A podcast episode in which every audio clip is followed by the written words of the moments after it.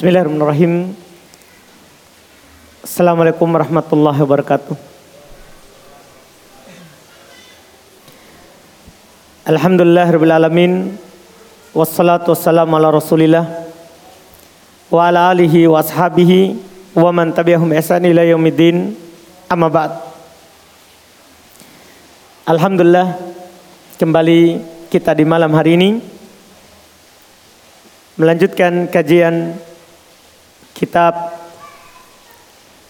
Al-Ghayatu wa Takrib atau yang dikenal dengan Matan Abi Suja dalam madhab Syafi'i. Di pertemuan terakhir kita membaca sunnah-sunnah di dalam berwudu.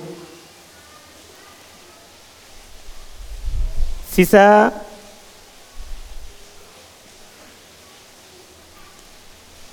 empat permasalahan dalam sunnah berwudu yang disebutkan oleh penulis rahmallahu taala yang kita belum sebutkan dan belum baca.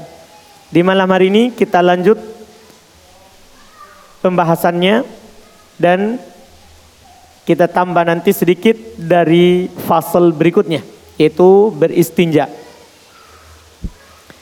Kata beliau rahmatullah setelah belum menyebutkan mengusap kedua telinga wa taqlilul al termasuk hal yang sunnah dalam berwudu adalah menyelai-nyelai jenggot. Tapi belum bilang al yang tebal, yang lebat jenggotnya.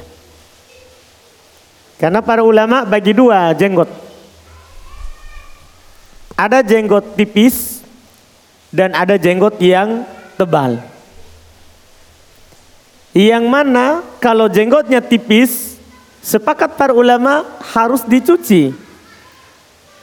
Bagian dalamnya harus kena air. Karena ini yang bagian dalam dari jenggot, ini kan termasuk wajah. Karena wajah itu kita sudah jelaskan dari tempat tumbuhnya rambut orang biasa sampai tulang pipi ini dan dagu. Ini wajah. Nah, bagi jenggot yang tipis, apalagi jenggotnya hanya di bawah dagu begini, itu wajib dia cuci kulit di sini, di bawah bibir bawahnya. Adapun orang yang punya jenggot yang kasah, jenggot yang tebal, maka tidak wajib dia memasukkan air dari dalam kulit jenggotnya. Tapi sunnah bagi dia adalah menyelai-nyelai jenggotnya. Menyelai-nyelai jenggotnya. Sekarang, apa dalilnya kalau sunnah menyelai jenggot? Baru sebentar kita akan sebutkan apa ciri jenggot tebal dan apa ciri jenggot yang tipis. Adapun dalil yang menunjukkan bahwa sunnahnya kita menyelai jenggot saat wudhu. Ada hadis dari Nabi kita Muhammad sallallahu alaihi wasallam dalam riwayat Imam Al-Bukhari.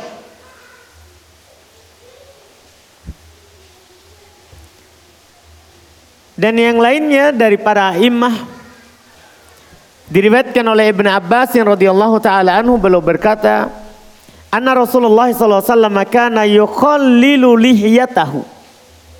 Adalah Rasulullah sallallahu beliau biasa karena kana ini tufidul istimrar. Kata kana itu memberikan faedah terus, selalu. Adalah Rasulullah SAW biasa menyela-nyela jenggotnya kalau belum berwudu. Demikian pula hadit-hadit juga yang lain. Diriwayatkan juga dari Ibn Abbas tapi di Imam Ibnu Majah. Dalam hadit yang dikeluarkan oleh Imam Ibnu Majah. Demikian pula dari Ibnu Umar dikeluarkan oleh Imam At-Tabrani. Dikatakan annahu alaihi salatu wassalam idza ka idza kana idza tawaddoa syabbaka lihiyatahul karima bi asabihi min tahtihi.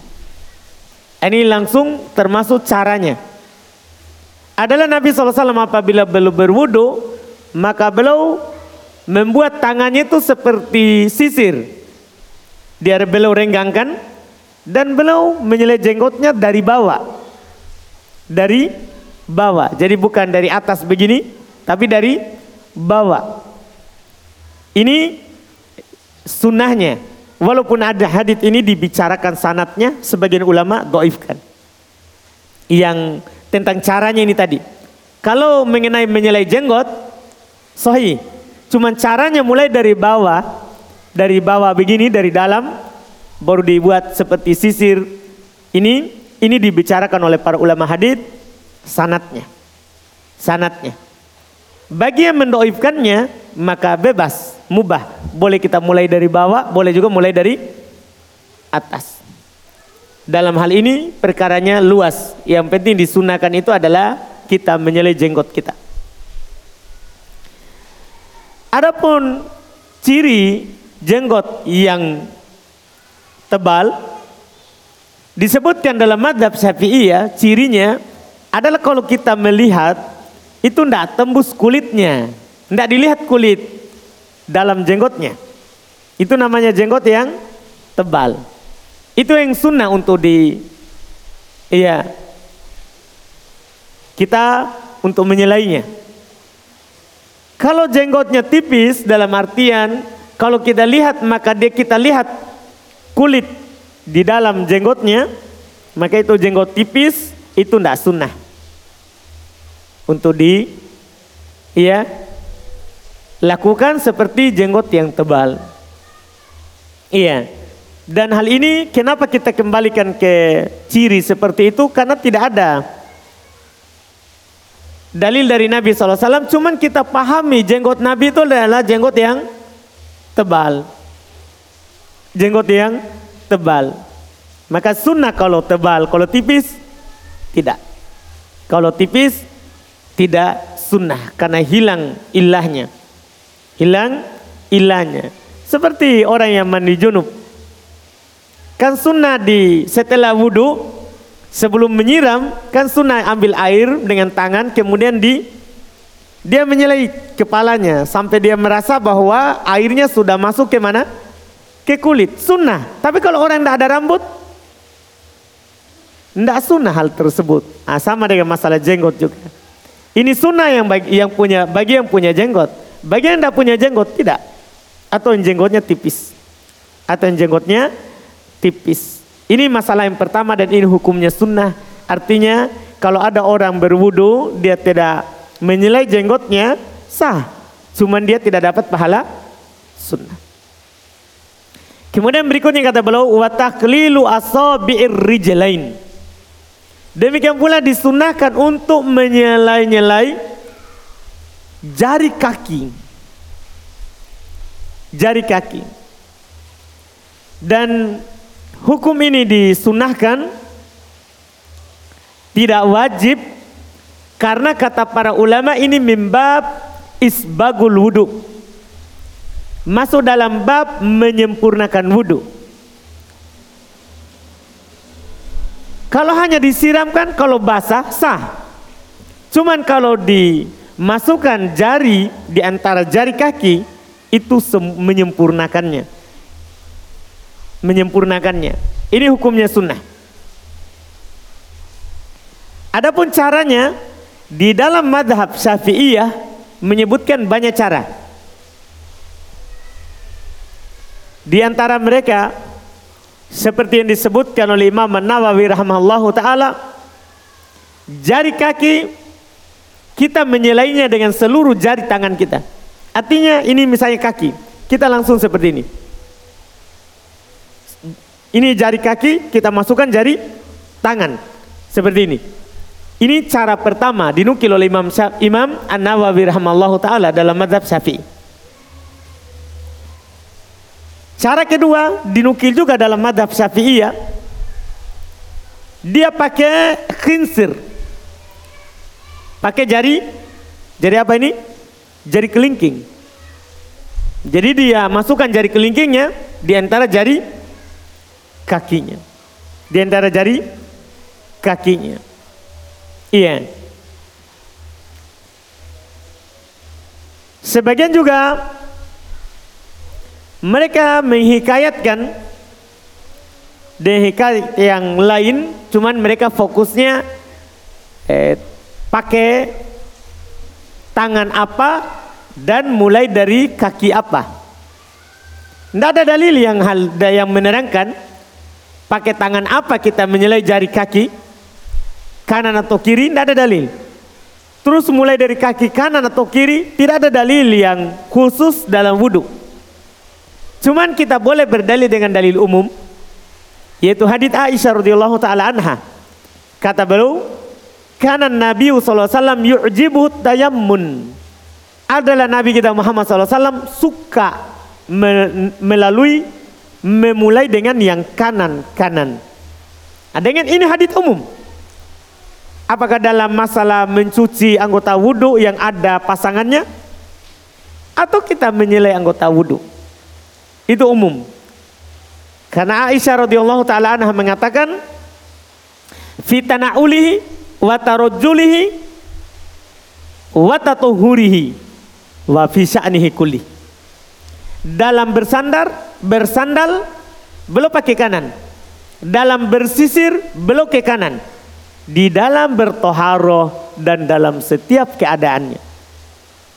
Beliau suka pakai yang kanan, berarti otomatis ini sunnah kita memulai dengan jari kaki kanan, kemudian apa? Kaki kiri, kaki kiri. Walaupun di sana kadang ada yang aneh disebutkan oleh sebagian orang, itu katanya itu mulainya itu artinya mulai dari jari kelingking kaki kanan berakhir di kelingking kaki kiri. Artinya harus berurut begitu sunahnya. Enggak, ini semua tidak ada dalilnya. Terserah kita mulai dari ibu jari kanan ke belakang ke kelingking, ibu jari kiri ke kelingking. Enggak ada masalah semuanya. Adapun harus dari kelingking sini baru ujungnya kelingking yang kiri, semuanya tidak ada dalilnya. Yang ada dalilnya tadi yang mendukung itu kita mulai dari yang kanan. Baru yang kiri. Ini yang disebutkan sunnah yang kedua.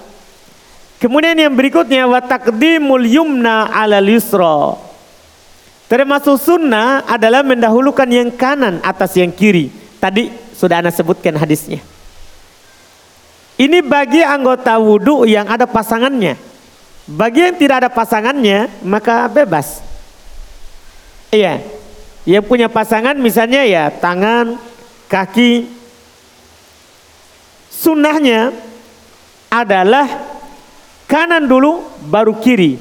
Kenapa kita tidak bilang wajib? Itu pertanyaan kita. Jawabannya karena di ayat mutlak.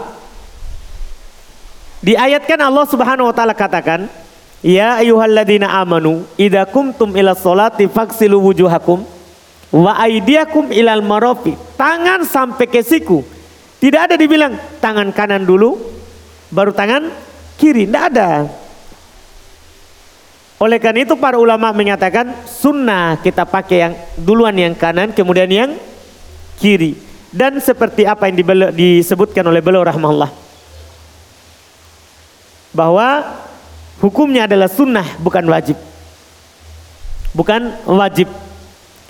Ada hadis sebagian para ulama menyebutkan dalam riwayat Imam Abu Daud dengan lafaz perintah idza tawaddatum fabda'u bimayaminikum.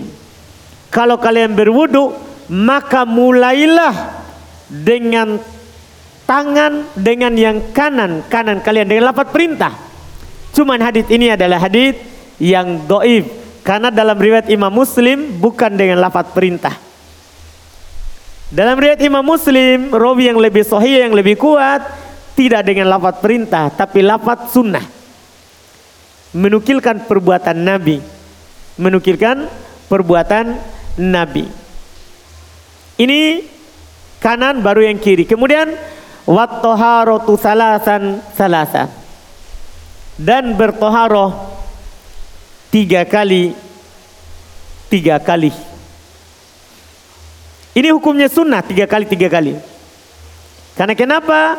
Di dalam berwudu Para ulama kita berdasarkan hadis Nabi SAW, wudhu itu boleh sekali-sekali semuanya, serba satu kali. Boleh dua kali dua kali, serba dua kali. Dalam hadis Ibnu Abbas, boleh tiga kali tiga kali kecuali kepala sama telinga. Iya. Jadi tiga kali ini adalah sunnah. Karena kenapa? Boleh sekali. Boleh sekali. Kita cuci tangan sekali, cuci wajah sekali, kumur-kumur tadi, kumur-kumur masukkan air ke hidung sekali, semua sekali. Boleh dan itu kewajibannya. Adapun dua kali atau tiga kali itu hukumnya adalah sunnah. Hukumnya adalah sunnah. Kenapa kita bilang sunnah? Pertama, karena ayat cuman bilang faksilu wujuhakum, cuci wajah kalian. Wa aidiakum ilal marofik tangan sampai ke siku. Wamsahu biruusikum usap kepala kalian. Wa arjulakum ilal ka'bain kaki sampai mata kaki. Ini kan tidak ada angka, tidak ada bilangan. Tidak ada bilangan. Di ayat cuma dibilang serba satu kali, tidak ada angkanya. Kemudian kenapa kita sebut bahwa sunnah tiga kali? Karena ada dalam hadis riwayat Imam Al Bukhari dan Imam Muslim. Dari Utsman ibn Affan radhiyallahu taala anhu ketika beliau meminta air kepada budaknya pembantunya maka beliau mempraktekkan wudhu setelahnya beliau bilang inilah wudhu Nabi wasallam. Gimana? Maka dinukil Utsman bin Affan radhiyallahu taala belum menuangkan air ke tangannya dan mencuci tangannya tiga kali. Setelah itu berkumur-kumur dan memasukkan air ke hidung tiga kali. Setelah itu belum mencuci wajahnya tiga kali. Setelah itu belum mencuci tangan kanannya sampai ke siku tiga kali. Kirinya seperti itu tiga kali. Kemudian belum mengusap kepalanya dan kemudian belum mencuci kakinya tiga kali. Semua disebutkan angka tiga kecuali kepala, tidak ada angka tiganya. Ini menunjukkan bahwa Uthman mengusap kepala berapa? Sekali. Apalagi datang dalam hadis Abdullah bin Zaid juga sama. Abdullah bin Zaid sama dengan hadis ia sama dengan hadis tadi Uthman ibn Affan.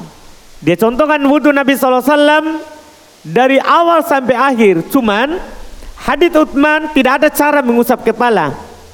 Hadis Uthman Beliau cuma bilang mengusap kepalanya, tidak ada caranya. Di hadits Abdullah bin Zaid keunggulannya, keutamaannya, dia sebutkan cara wudhu Nabi SAW sempurna dan beliau praktekkan cara Nabi mengusap kepala.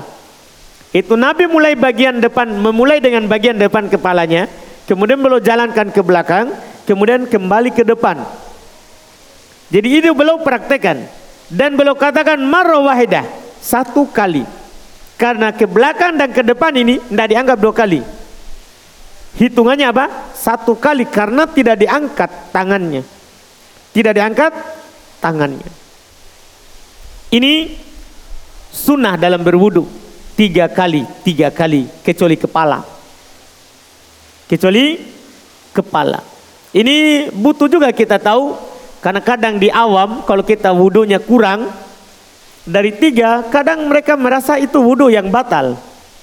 Enggak, itu sunnah. Bahkan sunnah kita dua kali dua kali. Yang salah itu kalau kita tidak lakukan sama sekali. Iya, kita lewati. Itu yang masalah. Itu yang masalah. Bahkan dalam madhab syafi'iyah, sunnah tiga kali tiga kali. Boleh dua kali dua kali. Boleh sekali sekali. Boleh. Iya. Ini selesai apa yang beliau sebutkan di dalam sunnah wudhu. Di buku-buku madhab, ini untuk faedah tambahan saja. Kadang disebutkan tambahan-tambahan sunnah di dalam berwudhu. Misalnya ada di antara mereka yang menyebutkan mengusap kepala, eh, mengusap leher ketika berwudu. Jadi sudah selesai semua dia usap lagi lehernya. Ada yang menyebutkan seperti itu. Mereka berdalil dengan hadis dari Nabi Shallallahu Alaihi Wasallam yang mana dikatakan masur rokbati aman minal gil mengusap leher saat berwudu itu akan aman dari kehausan di hari kiamat. Cuman kata Imam Nawawi rahimallahu taala al hadithu maudhu dalam syarah al muhaddab hadith ini palsu.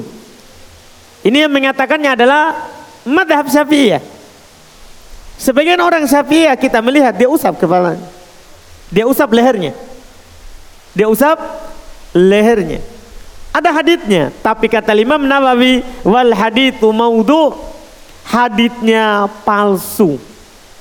Hadisnya palsu. Ini tidak dilakukan. Ini tidak dilakukan. Iya. Demikian pula ada di sana orang dia setiap berwudu ada bacaannya. Kalau cuci wajah ada bacaannya. Cuci tangan ada bacaannya. Usap kepala ada bacaannya. Cuci kaki ada bacaannya.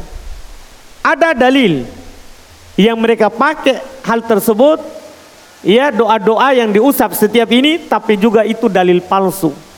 Disebutkan oleh para ulama tapi di Rijalul Majruhin di buku-buku yang di buku-buku yang dikumpulkan hadisnya tapi hadis yang palsu. Jadi dia dikumpulkan dalam hadis palsu, bukan di hadis-hadis yang kuat untuk diamalkan. Dan yang benarnya kalau doa dalam wudhu itu hanya yang paling sohinya adalah dalam riwayat Imam Muslim.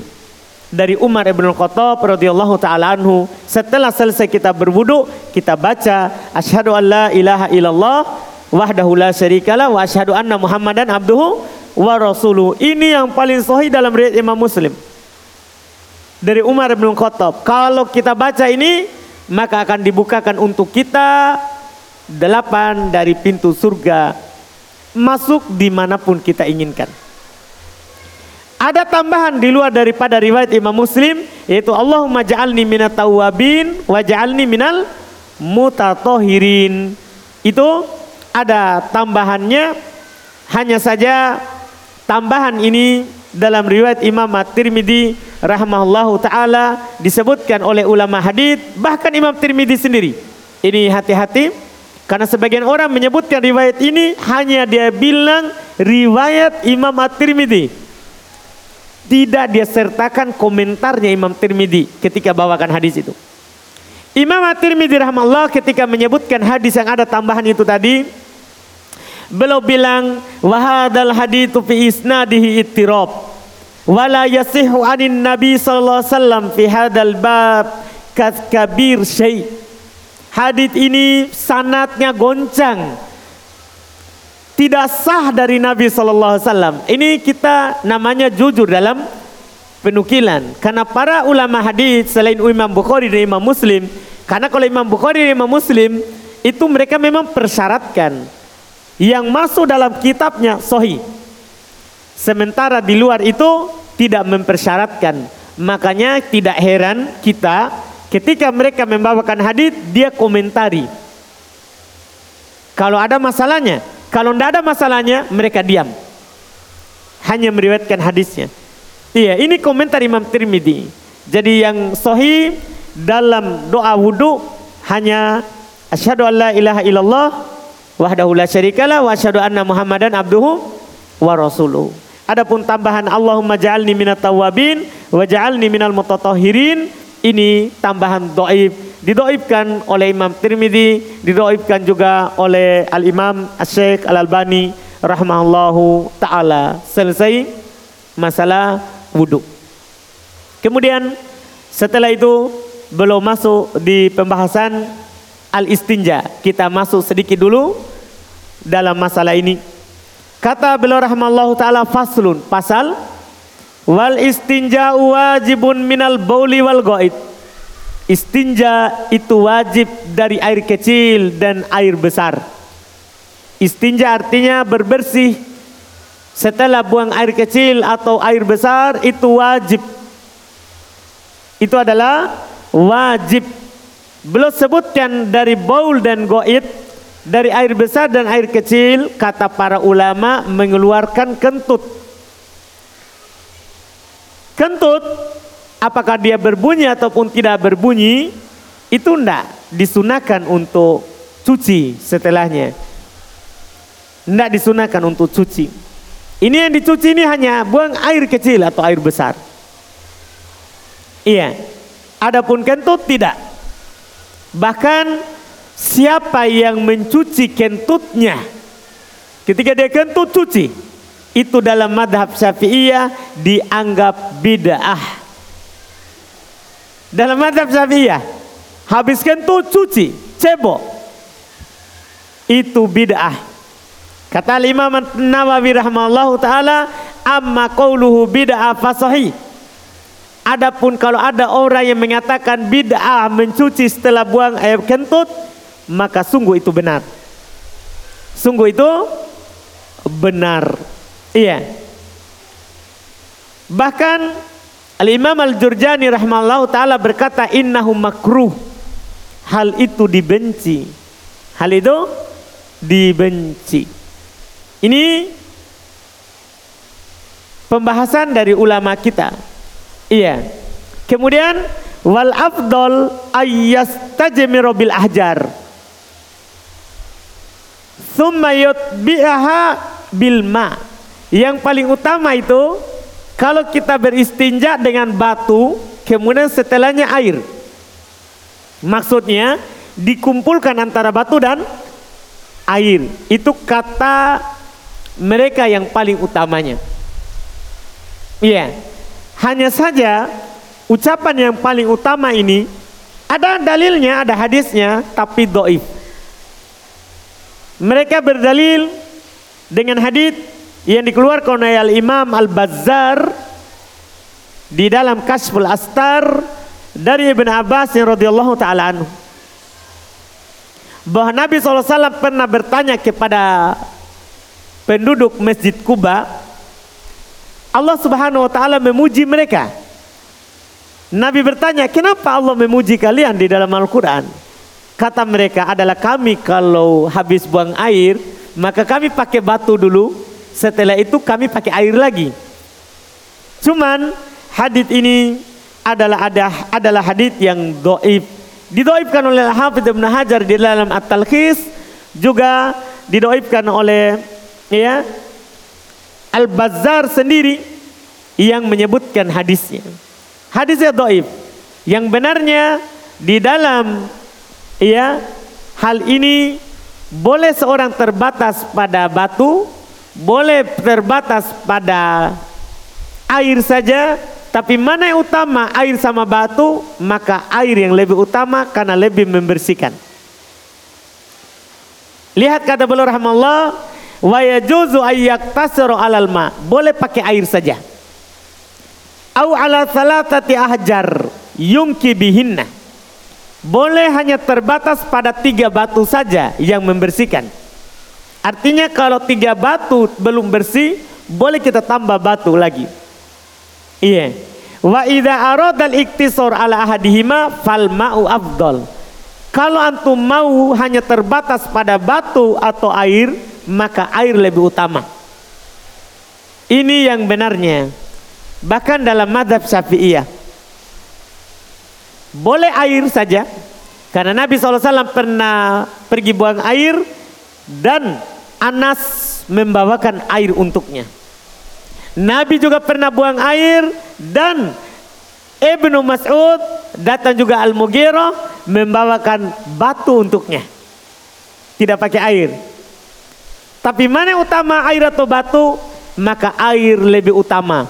Tidak ada dalil yang mengkhususkannya. Hanya saja para ulama mengatakan kan dia lebih membersihkan. Karena dia adalah lebih membersihkan. Ini pembahasan di dalam bab ini. Kemudian setelahnya beliau akan menyebutkan hal-hal yang harus kita jauhi ketika buang hajat. Hal-hal yang harus kita jauhi ketika buang hajat. Ini kita akan sebutkan di pertemuan akan datang insyaallah taala. Kalau ada pertanyaan silakan. Ini ada pertanyaan apa hukum profesi mua tukang make up perempuan untuk acara pernik untuk acara pernikahan wisuda dan lain-lain. Kalau wisuda tidak boleh, karena otomatis dia akan depan umum laki-laki dan perempuan. Tidak boleh. Kalau di pernikahan dilihat, kalau pernikahan terpisah tidak ada masalah. Kalau pernikahannya terpisah, tamu laki-laki sama tamu perempuan, tidak apa-apa. Boleh, karena boleh perempuan yang sedang menikah itu berhias. Iya, di hadapan para perempuan. Adapun kalau pengantinnya acara pengantinnya untuk campur tamu laki-laki dan perempuan tidak boleh kita menghiasnya. Karena akan masuk dalam ta'awun alal itmi wal udwan. Ta'awun atas dosa dan maksiat. Itu tidak dibolehkan. Kemudian pertanyaan berikutnya bagaimana sikap kita saat imam di kompleks kami Bacaan Al-Fatihahnya tidak sempurna. Dalam artian sudah mengubah makna bacaan.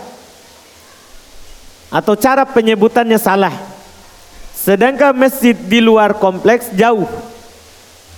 Apakah kita tetap bermakmum di belakangnya atau kita sholat sendiri di rumah? Tetap kita bermakmum di belakang. Tetap kita bermakmum di belakangnya. Masalah dia salah Pertama boleh kita nasihati sendiri. Ya. Kita nasihati sendiri maksudnya dalam keadaan kita berdua bahwa kita salah bacaan ini Pak Imam. Seharusnya yang benarnya dibaca seperti ini.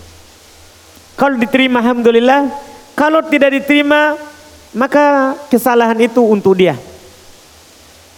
Dalam hadis riwayat Imam Al-Bukhari rahimahullah Kata Nabi SAW, yusallina, yusalluna bikum. Fa'in fa'in asobu falakum walahum wa in akhtau falakum wa alaihim. Mereka solat mengimami kalian. Kalau dia benar imamnya, maka pahalanya untuk dia dan untuk kalian. Makmum. Kalau dia salah, maka pahalanya untuk kalian, dosanya untuk dia. Jadi makmum tidak ada dosa. Masalah dia salah baca Al-Fatihah, kita baca, kan kita baca Al-Fatihahnya. Setelah imam baca. Setelah imam baca atau saat imam baca, boleh kita ikuti. Dia membaca. Dipahami mungkin? Ini yang diarahkan oleh Nabi SAW. Ini Masya Allah. Karena syariat kita ini sempurna sampai akhir masa. Ini hadis jadi koedah. Tentunya sholatnya sahabat sempurna. Iya kan? Bacaannya. Ketika kita dapat seperti masa ini banyak orang salah bacaannya misalnya. Tidak apa-apa, tidak ada masalah kita sholat di belakangnya. Masalah salahnya dia salah. Dia yang salah. Wallahualam. Kemudian pertanyaan berikutnya, apakah malaikat juga hadir pada majelis bid'ah?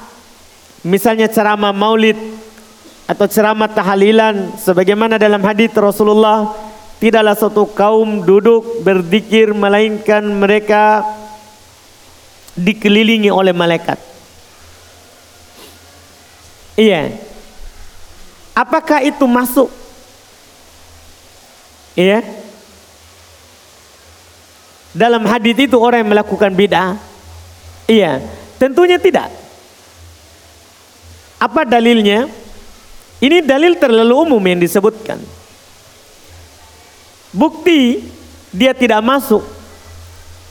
Pertama sekali ketika terjadi bid'ah dikir bersama itu di masanya Abdullah bin Mas'ud di Basro. Dijumpai oleh Abu Said Al-Khudri di masjid. Orang-orang memimpin dikir berjamaah. Satu orang bilang kabbiru mi'ah. Takbirlah seratus. Yang lain bilang Allahu Akbar, Allahu Akbar, Allahu Akbar, Allahu Akbar. Sampai selesai. Maka Abu Sa'id Al-Khudri tidak langsung mengingkari. Beliau pergi dulu ke Abdullah bin Mas'ud. Dia tunggu di depan rumahnya. Saya melihat ada kejadian di masjid. Yang tentunya mereka tidak lihat. Di zaman Nabi kita Muhammad sallallahu alaihi wasallam.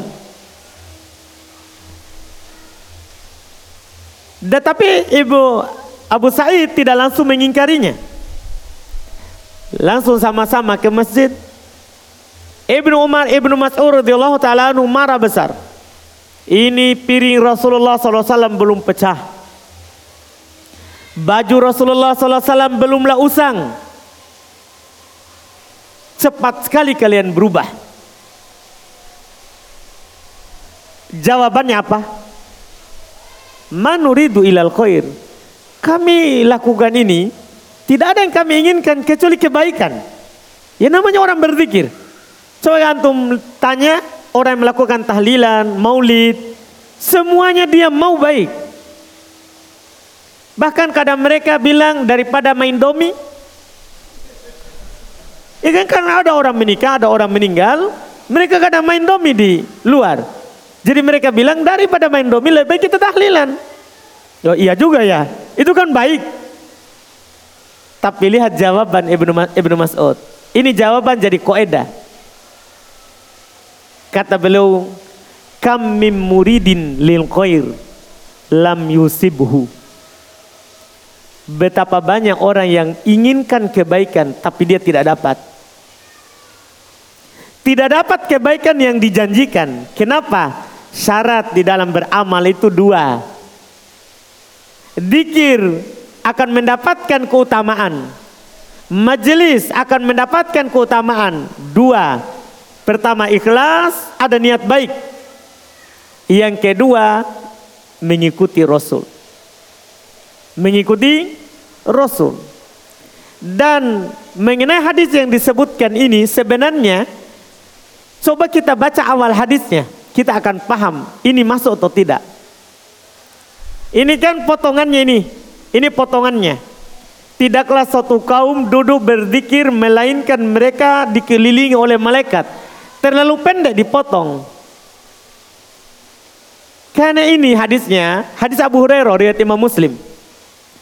Kata Nabi SAW, Majtama'a qaumun fi baitim min buyutillah. Itu tadi ada itu? Tapi setelahnya, yatluna kitaballahi wa yatadarasunahu bainahum illa nazalat alaihi musakina. Jadi banyak yang dipotong di tengahnya. Tidaklah sekelompok orang berkumpul dalam rumah dari rumah Allah. Mereka membaca kitabullah dan saling mengajarkan dan belajar di antara mereka. Kecuali akan turun kepada mereka sakinah, rahmat Allah akan meliputi mereka, malaikat akan menaungi mereka, Allah akan menyebut-nyebut mereka. Ini kan yang disebutkan membaca kitabullah dan mempelajarinya, bukan hanya sekedar membaca, mempelajarinya. Itu baru dapat keutamaan. Wallahualam.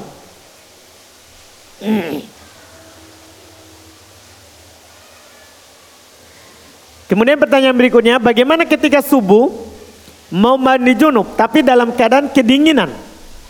Apakah boleh ke masjid berjamaah dan dilanjutkan membaca Al-Quran sambil menunggu pagi untuk mandi?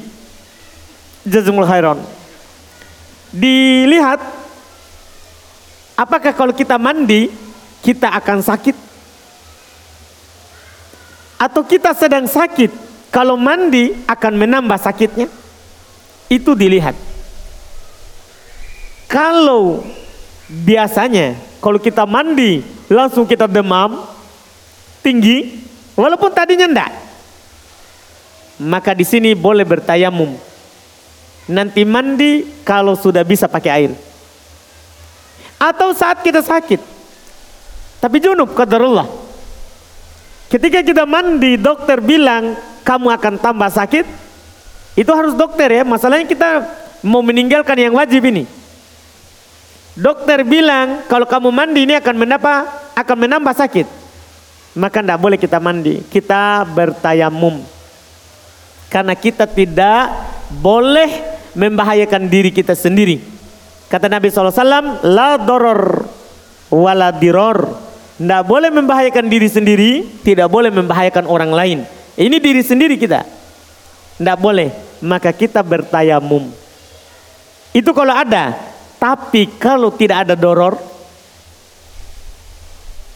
kita mandi cuma dingin saja. Kita mandi tidak sakit. Atau kita sedang sakit, kita mandi malah tambah sembuh. Dokter tidak larang kita sentuh air. Maka ini wajib kita mandi karena kewajiban asal adalah apa? Mandi bukan bertayamum. Jadi dilihat keadaan kita di sini bagaimana?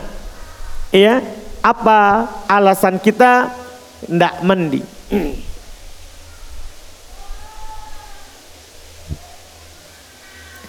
Kemudian berikutnya, apabila kita tertinggal satu rakaat, apakah kita membaca tasyahud akhir? Iya.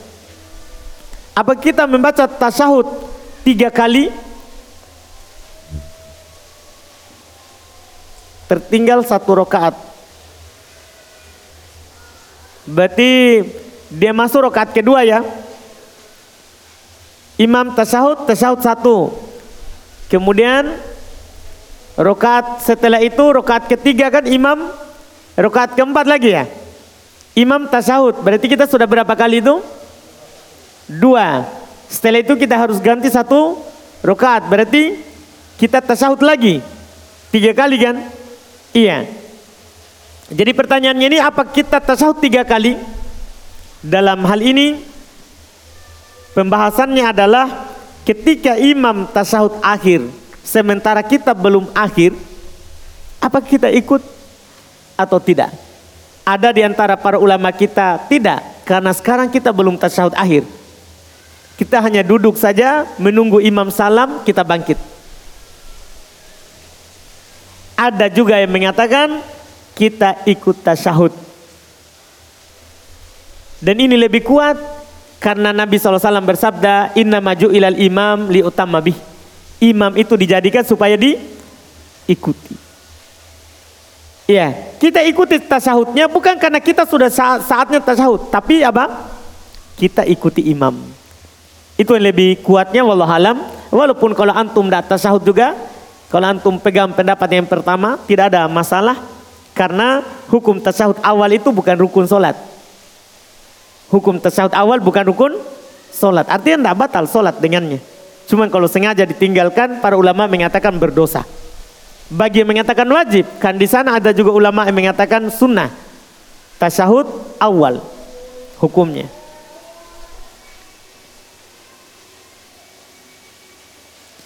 Apa hukum memakan makanan acara ulang tahun? Apabila ada memberi makanan dari orang yang ulang tahun, apakah boleh dimakan? Kalau tidak boleh, apakah kita boleh memberikan kepada orang lain yang selalu memakan makanan acara bid'ah? Kita tidak boleh memakannya. Kita tidak boleh memakannya dari acara ulang tahun. Iya. Tapi apakah boleh kita memberikan kepada orang lain? Tidak boleh. Karena kalau haram untuk kita, haram juga untuk orang lain. Karena ini makanannya yang haram.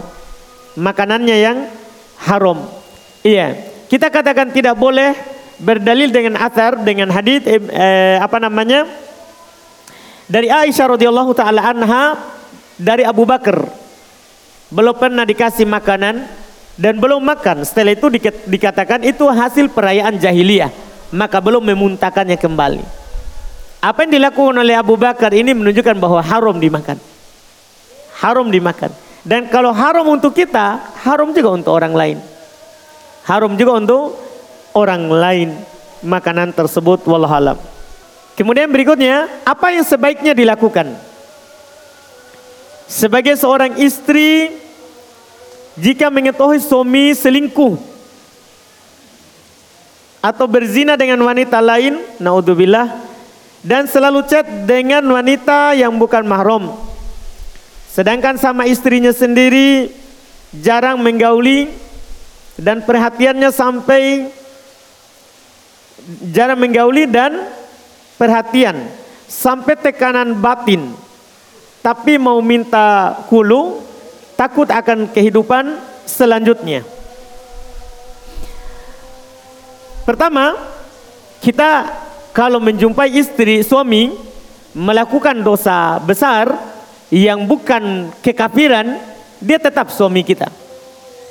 Tapi kalau dia melakukan dosa yang mengkafirkan, misalnya dia tinggalkan sholat dengan sengaja, maka itu bukan suami kita, otomatis langsung cerai. Iya. Karena tidak boleh menikahi orang kafir.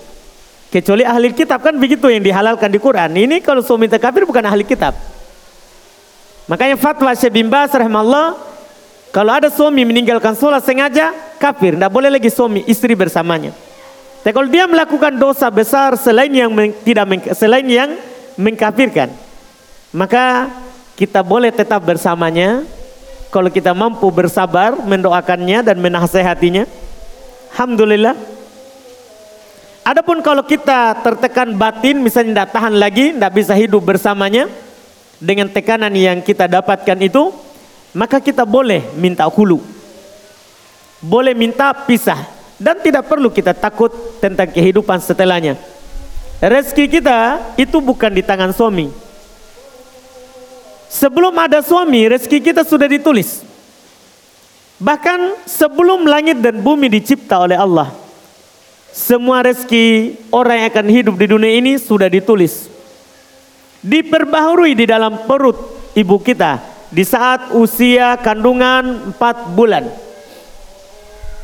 Tiga kali 40 hari. Datang malaikat yang meniupkan roh, ditulis rezekinya, ajalnya, dia orang yang bahagia atau orang yang sengsara. Jadi masalah rezeki tidak usah dikhawatirkan. Allah Subhanahu wa taala berfirman, "Nahnu narzuquhum wa iyyakum." Kami yang memberi rezeki kepada mereka dan kalian. Kami yang memberi rezeki kepada mereka dan kalian. Dan kita tidak akan mati meninggalkan dunia ini sebelum rezeki kita cukup. Tidak perlu.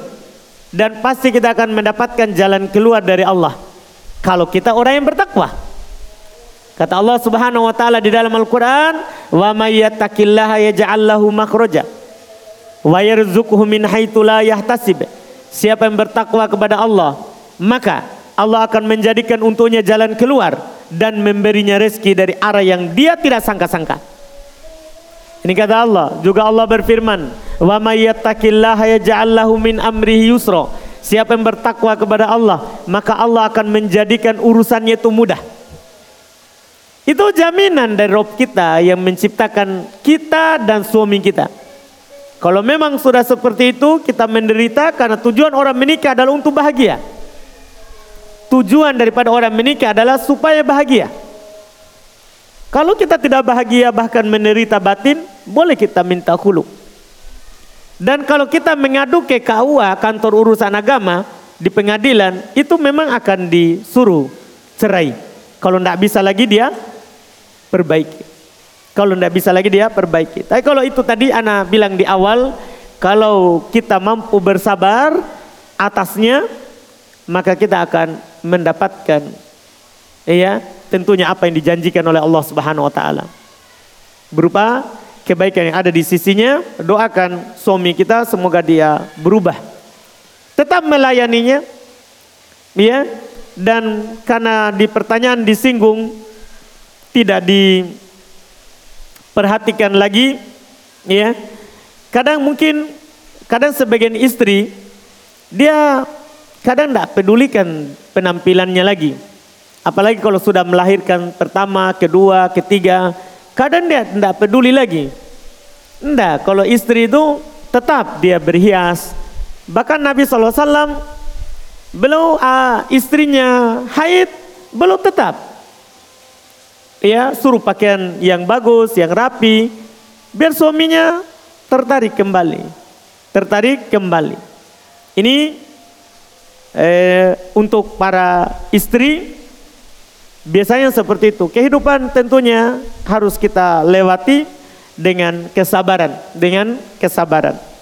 Dan kita lakukan apa yang bisa kita lakukan yang membuat suami kita ya senang kembali, suka kembali. Siapa tahu ada yang salah. Karena dalam hadis Nabi SAW, mumpung saya ingat pernah lewat bahwa kata Nabi maftarokotnan tidaklah dua orang yang saling mencintai itu berpisah atau tadinya saling, saling suka kemudian tidak lagi saling suka. Tidaklah keduanya itu seperti itu kecuali kata Nabi illa bidambin waku amin ahadihima atau hadatsa min ahadihima kecuali karena sebab kesalahan atau dosa dari salah satu keduanya. Dari salah satu keduanya. Jadi jangan menyalahkan orang lain semata.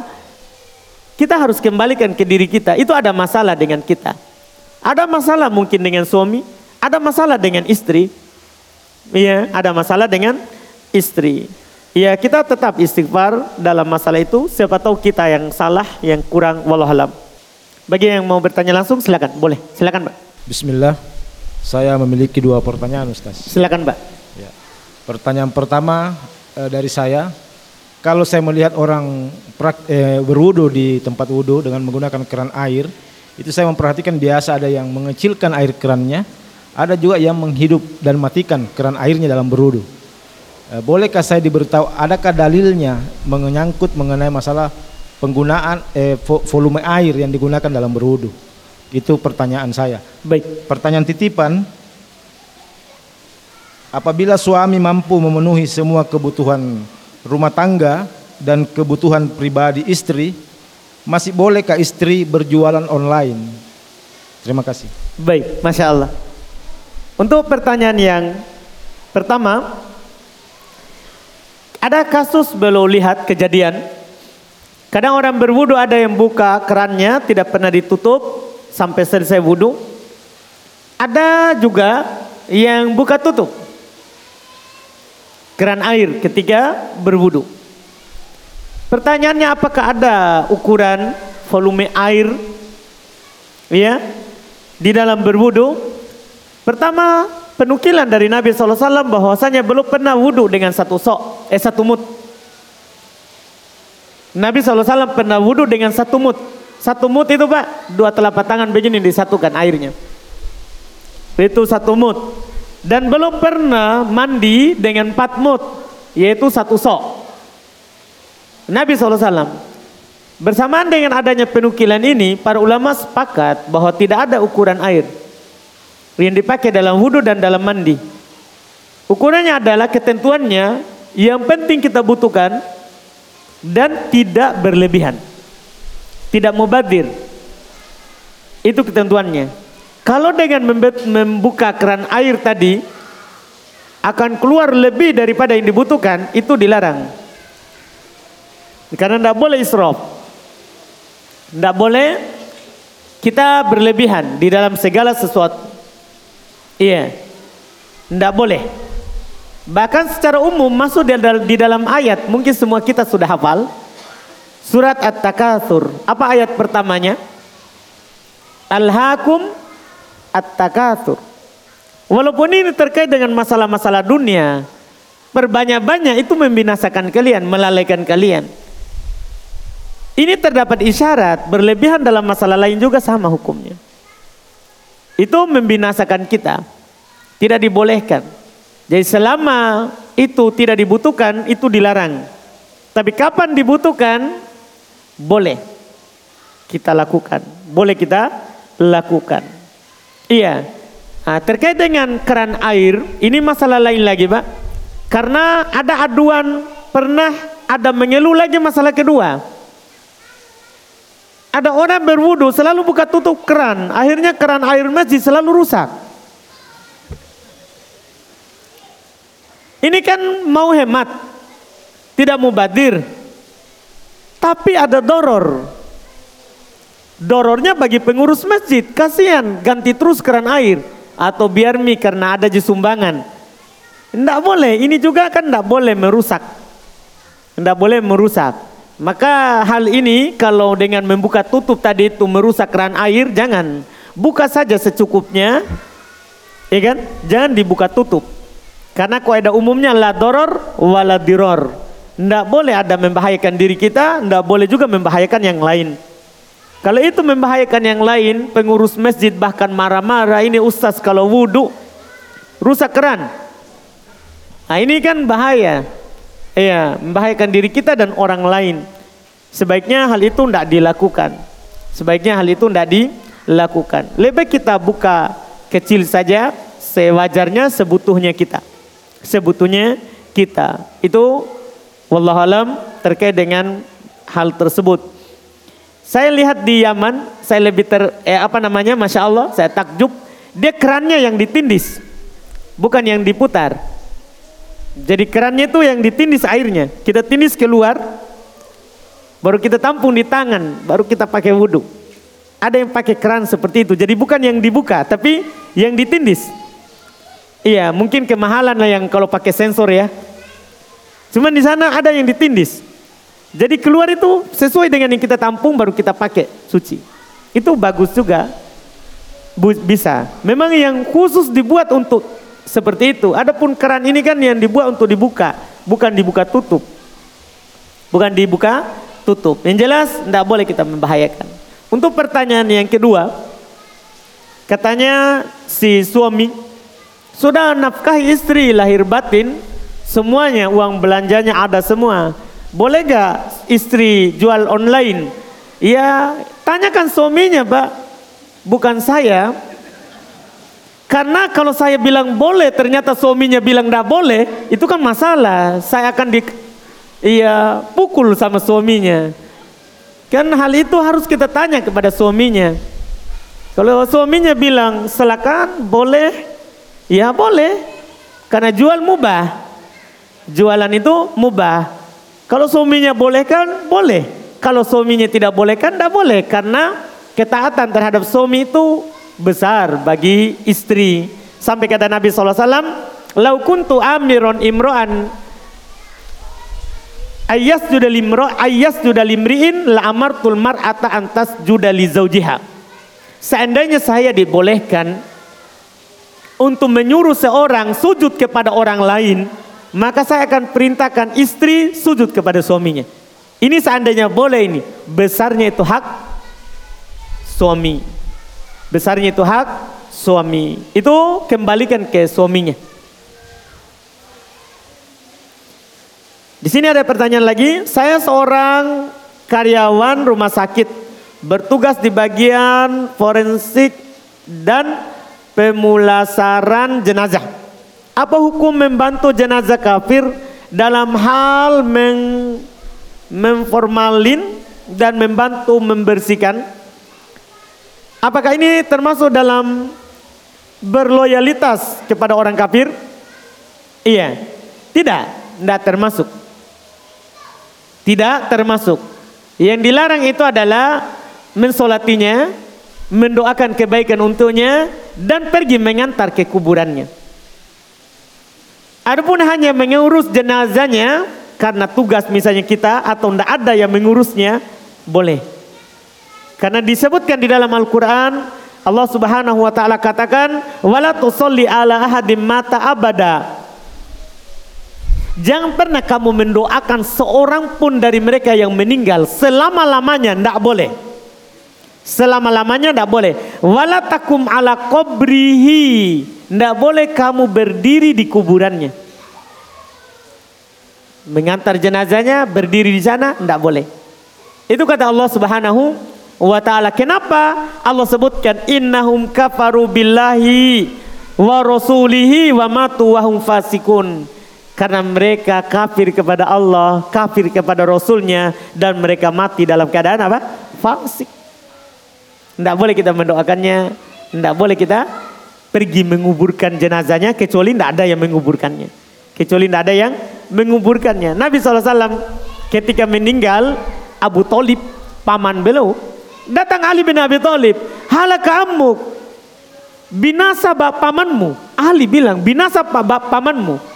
Ali ini kan anaknya, tapi dia bilang kepada Nabi, sudah binasa pamanmu, kan dia kafir. Ya. Kata Nabi SAW, kubur bapakmu. Kubur bapakmu. Nabi tidak pergi, kubur bapakmu. Ini yang disebutkan. Silakan. Bismillah, ada titipan pertanyaan Ustadz. Eh, yang pertama, eh, saya bekerja di sebuah perusahaan pembuat kue. Terus rata-rata pembeli itu untuk kue ulang tahun. Biasanya ada pesanan khusus dan posisi saya sebagai chef. Nah, pertanyaannya, bagaimana hukumnya eh, hal tersebut terhadap saya? Apakah termasuk ke dalam tahun kepada kemaksiatan atau bagaimana Ustadz? Baik. Untuk yang itu dulu yang pertama. Pertama, kita kalau bisa cari kerjaan lain di tempat lain itu lebih aman. Dan kalau kita tinggalkan itu karena Allah, pasti Allah akan berikan yang terbaik. Karena dalilnya kata Nabi SAW, taraka syai'an lillah, khairun. Siapa yang meninggalkan sesuatu karena Allah, maka Allah akan menggantikan yang lebih baik darinya. Itu dulu yang pertama kita lakukan. Kita tinggalkan dan cari yang lain. Yang kedua misalnya kita belum bisa tinggalkan karena kita belum dapat kerja yang lain. Ya, atau sulit bagi kita hanya kerjaan itu yang bisa kita lakukan di tempat itu. Kalau kita bisa menghindar, ya dulu kalau pas saat kue ulang tahun misalnya kalau kue yang lain kita buat, kalau kue ulang tahun kita tidak buat, orang lain yang buat. Alhamdulillah itu lebih aman. Kalau memang tidak bisa sama sekali, maka ya cukup hati yang mengingkari. Hati yang mengingkari. Itu wallahualam walaupun langkah pertama itu bagus kita lakukan. Wallahualam. Ya. Silakan. Selanjutnya Ustadz ini dari YouTube Eh, ada beberapa Ustadz. Yang pertama hukum membunuh kecoak. Hukum membunuh, kecoak. Ya. Eh boleh kan dia mengganggu. Iya kan dia apa? Mengganggu. Iya kan? Boleh. Apalagi dia akan merusak makanan, kan bau, ya. Belum lagi kotorannya di mana-mana warnanya akan merusak, maka boleh membunuhnya. Boleh membunuhnya. Wallahualam. Kemudian yang ketiga Ustadz, eh, apa hukum menulis Al-Quran dalam huruf Latin dengan maksud agar anak mudah untuk menghafal. Kemudian apabila telah dihafal, tulisan tersebut dibuang di tempat sampah.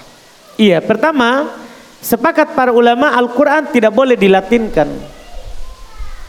Jadi kalau mau anak tak mudah menghafal, tidak perlu kita tulis. Kita ajarkan dia Quran dan itu lebih mudah. Bahkan lebih mudah itu huruf Quran daripada huruf Latin. Karena huruf Latin tidak ada jaminan kemudahan. Sementara Quran sudah ada jaminan kemudahan. Walaqad yassarnal Qur'ana lidzikri fahal mim muddakir. Sungguh kami telah memudahkan Al-Quran itu. Untuk mengingat, berzikir. Tapi adakah yang mau mengingatnya? Jadi Quran mudah semuanya. Huruf, kalimat, maknanya semuanya mudah. Kan itu adalah kalam Allah untuk ditadaburi. Jadi insya Allah anak itu bisa akan bisa membaca Quran karena dia bisa membaca Latin. Makanya itu tadi tidak boleh kita latinkan. Jalan keluarnya adalah kalau memang dia belum bisa baca Quran, kita yang bacakan. Suruh ikuti. Karena tidak boleh kita masuk dalam pelanggaran. Karena Al-Quran Allah subhanahu wa ta'ala turunkan dengan bahasa Arab. Tidak boleh kita ubah bahasanya. Tidak boleh kita ubah bahasanya. Ini yang pertama, tidak boleh. Wallahualam. Selanjutnya Ustaz, bagaimana hukumnya bila wudhu lebih dari tiga kali karena belum yakin semua bagiannya terkena air? Apakah benar membatalkan wudhu? Hal tersebut kata Nabi SAW ketika beliau katakan wudhu itu tiga kali tiga kali. Kata beliau man ta'adda faqada asa'a wa dolama faqada aso wa dolama. Ya, siapa yang melampaui batas itu maka dia telah bermaksiat dan telah dolim. Telah dolim. Artinya dia berdosa dengan hal tersebut. Apakah membatalkan wudhunya? Tidak. Cuman perlu dia eh, buang was-was itu. Seorang kalau ragu cukup dia bangun di atas yang yakin. Cukup dia bangun di atas yang yakin. Itu wallah alam. Selanjutnya Ustaz, Afwan masih ada ini. Tidak apa-apa, silakan. Apakah ada anjuran ketika buang air besar beristinja memasukkan jari? Baik. Ya.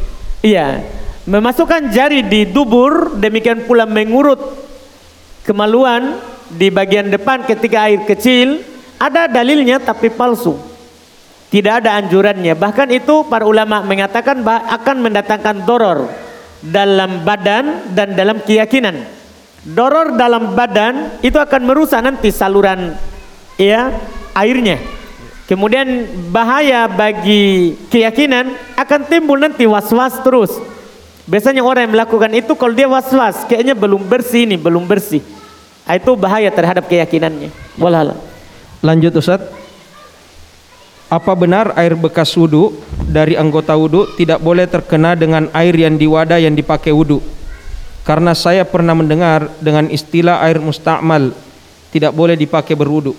Baik, itu atas pendapat Syafi'i ya. Ya, cuman pendapat yang kuatnya bahwa air musta'mal itu adalah air yang suci dan mensucikan. Karena ketika Nabi SAW katakan al-ma'u la yunajjisuhu syai. Air itu tidak ada sesuatu apa pun yang menajisinya kecuali berubah rasa, warna dan bau. Kalau air tadi itu masuk, dia wudhu, kemudian air wudhunya masuk ke ember atau ke timba. Berubah rasa, warna dan baunya baru berubah. Kalau tidak maka tidak. Karena yang benarnya air mustakmal masih boleh dipakai. Wallahualam. Ya, selanjutnya Ustaz. Bagaimana hukumnya membaca Al-Quran tapi masih banyak kesalahan pembacaan dari huruf atau tajwidnya? Apakah kita berdosa karena salah baca dan salah arti? Kalau kita orang yang belajar, kalau kita belajar, tapi masih salah dalam baca Quran, lagi proses belajar. Kita berusaha untuk membaca yang benar, tapi karena lisannya sudah terbentuk lidah kampung atau ngaji kampung, sehingga tetap salah, tidak berdosa, bahkan dapat pahala. Bahkan dapat pahala. Kata Nabi SAW dalam hadis, Man qara al-Quran wa huwa mahir, siapa yang membaca Quran dalam keadaan dia mahir, lancar, fahuwal ma'a fahuwa ma'al kiramil bararah. Maka dia ma- bersama makhluk-makhluk Allah yang mulia. Lagi baik disebutkan bersama para malaikat. Tapi waman qara waman qara'ahu wa huwa. Siapa yang membacanya dalam keadaan dia tersendak-sendak bacaannya atau sulit membacanya, falahu ajr. Falahu ajron, maka baginya dua pahala. Jadi tidak dosa. Baginya dua pahala. Pahala karena dia berjuang, pahala karena dia membaca. Itu walahalam. Tidak ada dosanya. Kecuali dia lalai, dia sengaja malas belajar, pasrah dengan apa yang dia baca itu berdosa. Walahalam.